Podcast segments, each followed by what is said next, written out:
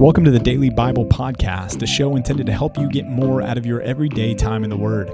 This is a ministry of Compass Bible Church in North Texas. And if you'd like to join along with our daily Bible reading program, you can do so by going to compassntx.org and clicking on the Daily Bible Reading tab. Thanks for joining in for today's episode of the Daily Bible Podcast.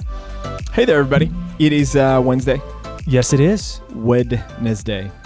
Youth group tonight. That's right. You better be there. I worked hard. He did. He you better be there, parents. He was, I don't know what was going on. He was angry at Paul for a while over there in his office. Yelling at him. Books were being thrown. No, what passage are you preaching on? Ephesians chapter 4, um, verses, this, the latter third. Just a few of them. Yep. The latter third of the verses in chapter 4. Awesome. It's funny because I was just preparing for the men's Bible study, Yeah, which is Saturday, by the way, which guys. is Saturday. Yep. So I, I have that on my mind, and I was working on the other one on Sunday. So it's a couple days removed, but yeah. I'm ready. Sometimes it's helpful. I found that when you're preparing for two sermons, like without even realizing it, you'll have crossover. Mm-hmm. Like because you're studying one bleeds into your studying the other because Yeah. the Bible has one common narrative. That's interesting how that works out. It's like there's one author. It's like there's one author. Crazy. 66 books, one author. Yeah. That's good. that's what we were talking about in uh, in Hebrews yesterday, right? Yep. Yep. The Holy Spirit says it's the he's the one talking, even though it's the the pen of Jeremiah or or of David, but it's the Holy Spirit who's talking. Right. Right. Yeah. Yeah. So uh, it's Wednesday. It's middle of the week, and uh, we're on our way. Hey, again, just this past weekend was awesome. We're still riding the high of the the event on Sunday, Yeah, and uh, and was this time we can so actually talk about it with reflection on what actually happened. Right.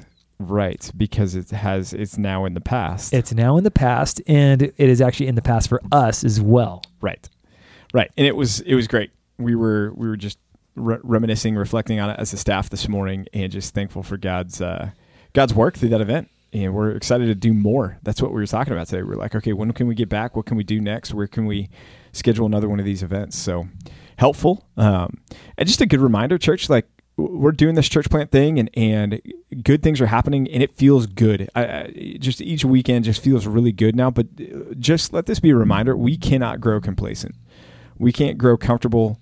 Uh, we can't forget that we have to have this church plant mentality that says, man, we, we are still the new kids on the block, and there's people that need an invite. There's people that need to know about Jesus. There's people that are going to a bad church that need to hear about uh, what we're doing here, that we're preaching the, the Bible faithfully. That's not to say every church out there is a bad church, but but there are some out there, right? So we need to be mindful. We need to be on alert. We need to be inviting people. And at church on Sundays, be looking for the visitors, be looking for the people that you don't recognize. Spend some time with them, talk to them, even if it feels awkward to you. Put your yourself in their shoes and, and just think of the last time that you were someplace different and somebody came up and said hi to you. I mean, that, that was a It makes a difference. it was a good feeling, right? Yeah. You walk away feeling that way. And you guys are doing this. This is an Excel Still More challenge. In fact, I was talking to a, a relatively new couple a couple weeks ago, and they said, "Man, we visited a lot of churches, and this is one of the warmest churches that we felt that, uh, or that we've been welcomed at since we've been looking at churches." So, good job, Yeah. good job. That's awesome. But let's not grow complacent. Let's excel still more. Let's crank up the heat.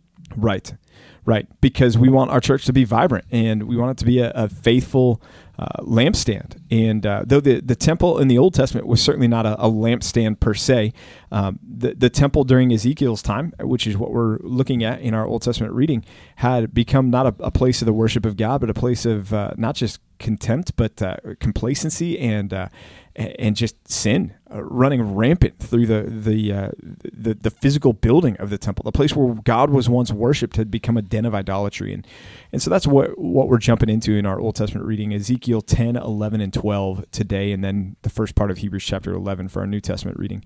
Um, but uh, in chapter 9, we marked the beginning of the departure of God's glory from the temple. And we had talked about, you know, once it was gone, then that's it. It's not coming back until the, the new heavens and the new earth. That this is uh, this is significant in the history of the Israel Israelite people here. Um, and so in, in chapter 10, you have uh, the, the actual departure of the glory of the Lord. There's not going to be any more of his presence there. We read about it in verse 4. Uh, the glory of the Lord went up from the cherub to the threshold of the house. The house was filled with the cloud. The court was filled with the brightness of the glory of the Lord. So it's leaving. It's it's vacating its place here. And this is uh, this is symbolic to Ezekiel the prophet as he's having this vision of God saying, I'm done with this place. It's setting the stage for the ultimate downfall of Jerusalem. Yeah, this is bad news. In case that wasn't clear already. And don't forget, we're in the temple sermon. So we're the temple, the temple sermon vision. So remember, chapters 8, 9, 10, 11 are the temple vision. We're, we're, we're experiencing with Ezekiel what's taking place. God's judgment on mankind is, is not primarily the evic- eviction of the people from the land, although that's part of it. It's him removing his presence. That is the real judgment. That's the one that they should be terrified about because this is the one that, that matters the most if God were with them in wherever they are, that that would be a comfort to them. But for God to say, I'm removing my glory from this place and I'm taking it away in a semi-permanent fashion, that's the one that's going to hurt. Yeah. Yeah. And eh, once we get to, to Daniel, we'll see some of the things that happen here. Eh, because when the temple is destroyed, and ransacked and the people are carried off. One of the things that Nebuchadnezzar does is he carries off some of the vessels of the temple of the God of the Israelites and he brings them back to Babylon to, to his treasuries and storehouses. And the reason why the, the Old Testament uh, kingdoms would do that to another nation when they would go into de- to defeat them is it was a way to flex their God over the God of the, the other nation. And so it was a way for them to say, look, our God is stronger. We're taking the things meant for the worship of your God, and now we're bringing them to our God's house. But here we see that long before Nebuchadnezzar gets there to attack Jerusalem, God is is no longer with his people. God is is leaving his people behind. So this is no this is no victory of Nebuchadnezzar and the, the Babylonian gods over the God of Israel. In fact, as we've seen already, Nebuchadnezzar was a pawn in the hand of the God of Israel. But here, you know, God is leaving. He's not there. He's not with his people. And so it's it's significant for us to, to just read that, but it would have been significant just from a that national identity and security perspective for the Israelites too to go, okay, God's not with us anymore because they were very much uh, mindful of of God's fighting on behalf of their people, and this would have been a, a, a significant event. Yeah, so there's an interesting discrepancy, if you can call it that. The the middle of chapter ten, um, you have the four faces. This time, the four faces are not the ones that you saw at the beginning. They're slightly different. You have here the cherub, that's the new one. Um, the human the lion, and the eagle. Now, those last three we're familiar with. We saw those already. But here we have a different face, a cherub face, or at least so it seems. So, how do we put these two pieces together? Well, I think, and from what I've read, I have good confidence to believe that what's missing is actually not missing. It's just a different way to say the same thing. The cherub and the ox, the ox is the one that you might have been noticing, um, actually uh, the the cher- cherub was represented by an ox for whatever reason. I don't know why that is the case, but Sumerian text suggests that. It seems like okay, this is what's happening here. So it's not two different spectacles. They're the same spectacle using slightly different verbiage this time around. So nevertheless, this is likely the same thing uh, Ezekiel saw. Not even likely. It's it's almost certainly the same thing Ezekiel saw at the beginning of his visions. Yeah. Yeah. Chapter 11, then we get uh, some hope despite judgment. There, there's a both and going on here. Uh, it's There's this weird situation here. There, uh, another difficult translation moment with the boast that the people are saying, uh, We are the meat and the city is the cauldron. There's a question of whether or not that was a good thing or uh, if that was a bad thing. Um, were they bemoaning that fact, or were they saying, "Well, the cauldron is is that which protects the meat from the fire, and so the fire may be turned up, but we're okay because the cauldron preserves the meat in some regard." Or was this a negative thing? No, we're we're, get, we're, getting cooked. Our goose is cooked, right? And uh, and yeah, what's the answer on that? Uh, I've read commentaries, yes. and I don't know. I, I mean the only thing I'll say is it, it seems like it they may have thought that, that it was a positive thing because look at verse 11. Uh, the Lord says, This city shall not be your cauldron, nor shall you be the meat in the midst of it. I will judge you at the border of Israel. So there it seems like the Lord is implying he's going to bring them out of the city, remove them from their preserved protection, and judge them outside the city. So that's why I might lean towards the side that they're saying that, that the, the cauldron protects them from the heat from the outside. But there's arguments on the other end of, of things too. PR, did you have any uh, thoughts on that or, or come across anything on that? I don't. No, no, well, beyond what I, I read, when I read it, I didn't read it as a positive thing. I saw it more as a judge, a, a, a sense of judgment, a foreboding judgment. We're we're being cooked alive. This is, I mean, this is it. Yeah. Uh, the walls are not a place for us to be protected. We're being we're being uh, eaten, consumed. We're being destroyed. And God's saying, well, that's true, but it's it's not the way you think. I'm going to actually destroy you guys in a different way. And in that way, you're going to know that I'm the Lord. I'm calling my shots before the shots happen. Is kind of what I what I saw there. So Yeah. I, I didn't know that. That's, that's an interesting read. I, I it did not even occur to me that that was an option. Yeah, I, yeah, I found it in a, a couple of them out there. I think Daniel Block in his commentary, uh, the the NICOT, Oh yeah, um, DB, my yeah. man DB. yeah, DB, ABC, D, EFG, NICOT, New International Commentary on the Old Testament. Overall, a pretty solid uh, Series, yeah. Series. There's uh, maybe some in there, but but by and large, Da- and Daniel Block's great. He's a, a great commentator. The hope, though, is found in chapter 11 in uh, in the, the latter portions of it, beginning in verse 17. Therefore, say, Thus says the Lord God, I will gather you from the peoples and assemble you out of all the countries where you have been scattered, and I will give you the land of Israel.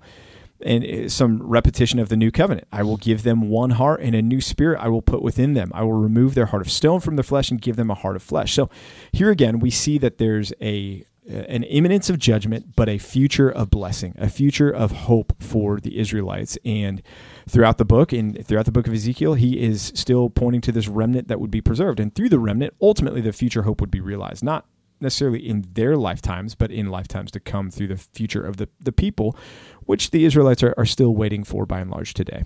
So if I were you, I would put in your Bible next to that section that Pastor Peachy just read, chapter 36, verse 22 and following. Yep. Um, this is a preview of what he's going to develop further on. It's kind of like our Jeremiah 33.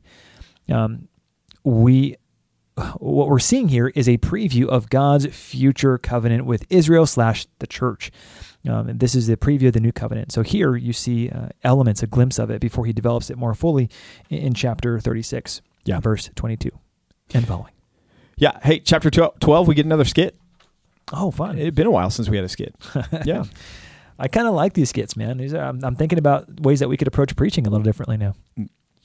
For youth group Uh, the main pulpit, ish. kids, No. youth, maybe. all the above. Yeah. I mean, th- is this youth group? Is this kids ministry that Ezekiel's engaging in? I don't think That's so, it. buddy. That's it. I'm dressing up like Jesus on Sunday.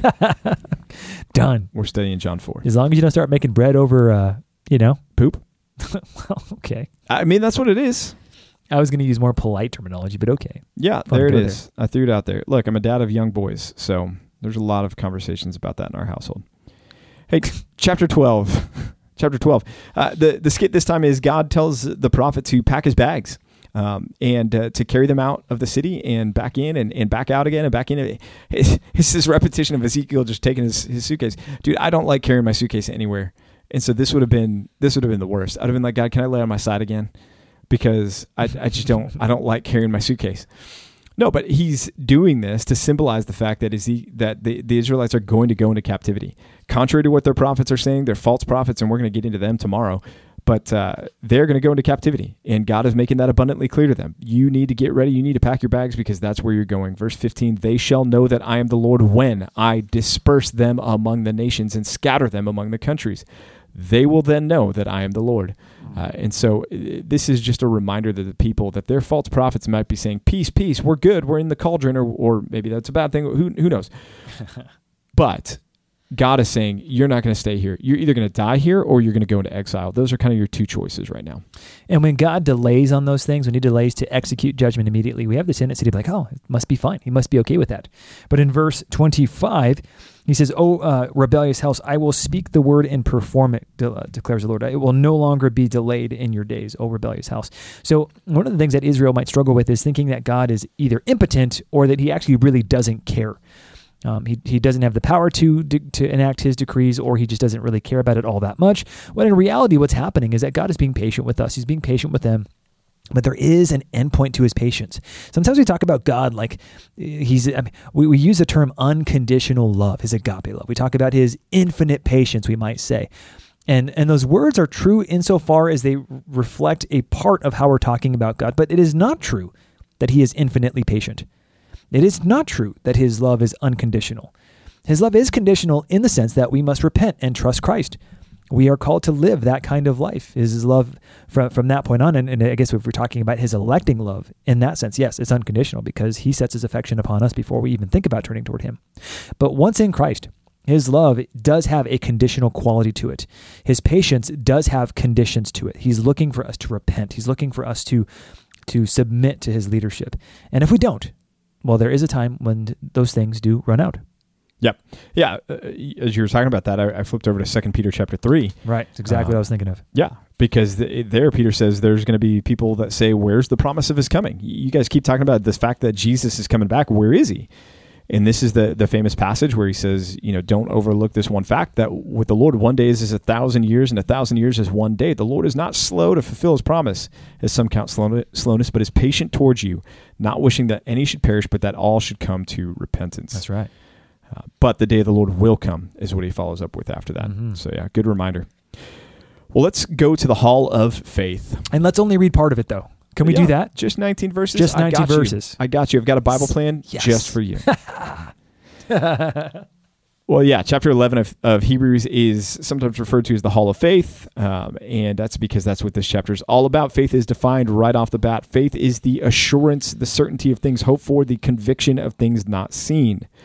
And then he goes on to explain how faith has looked throughout the Bible. Uh, a couple things of note, and we'll point out some. Maybe PR, you can contribute what some of your favorites are in this.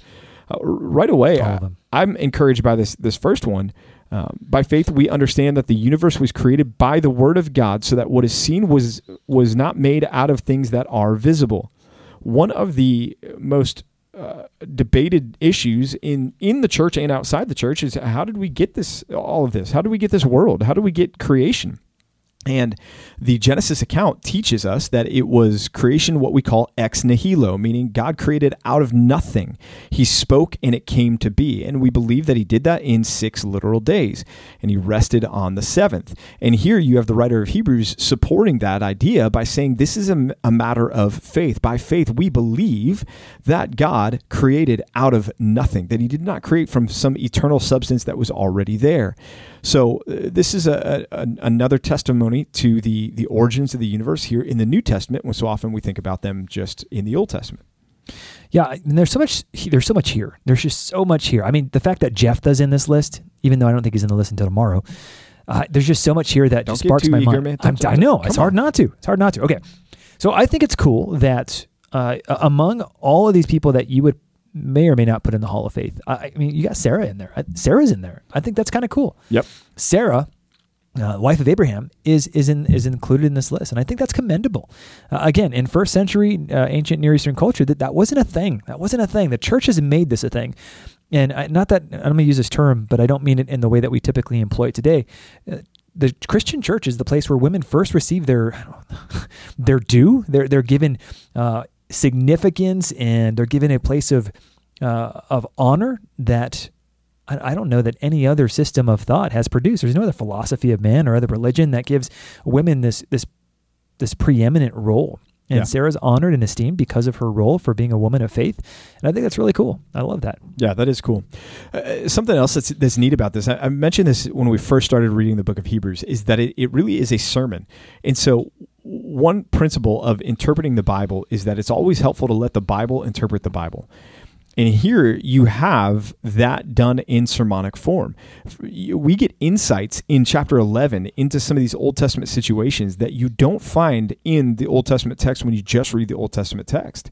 For example, look at verse 17. By faith, Abraham, when he was tested, offered up Isaac, whom he, and he offered up Isaac, and he who had received the promises was in the act of offering up his only son, of whom it was said, uh, Through Isaac shall your off- offspring be named. Now, verse 19 is the point. He considered that God was able even to raise him from the dead, from which, figuratively speaking, he did receive him back. If you go read the Genesis account, it doesn't say, that. Doesn't say that. It doesn't. Mm-mm. And the closest we get to that is when he tells his servants, The boy and I are going to go worship, and we will come back to you. Right. But here you have Scripture interpreting Scripture, giving us light into an Old Testament passage that isn't there uh, on the surface reading that says Abraham thought, man, even if I, I execute my son, God's going to bring him back from the dead. Yeah, that's cool. That's cool. Jannes and Jambres too. Another example. We don't have their names, but now Right. that we have them in the New Testament, we know who they are. Right, right. So th- this is Uh, again what what is all of this about? What is the faith about? It is to go back to the opening verse, assurance of things hoped for and the conviction of things not seen. And if you look through this, look at verse 10. It says he was looking forward to the city that has foundations whose designer and builder is God. Look down at verse 16. But as it is they desire a better country that is a heavenly one. I'm going to jump to tomorrow real quick. Don't do it. He considered the reproach of Christ greater wealth than the treasure of Egypt, for he was looking to the reward.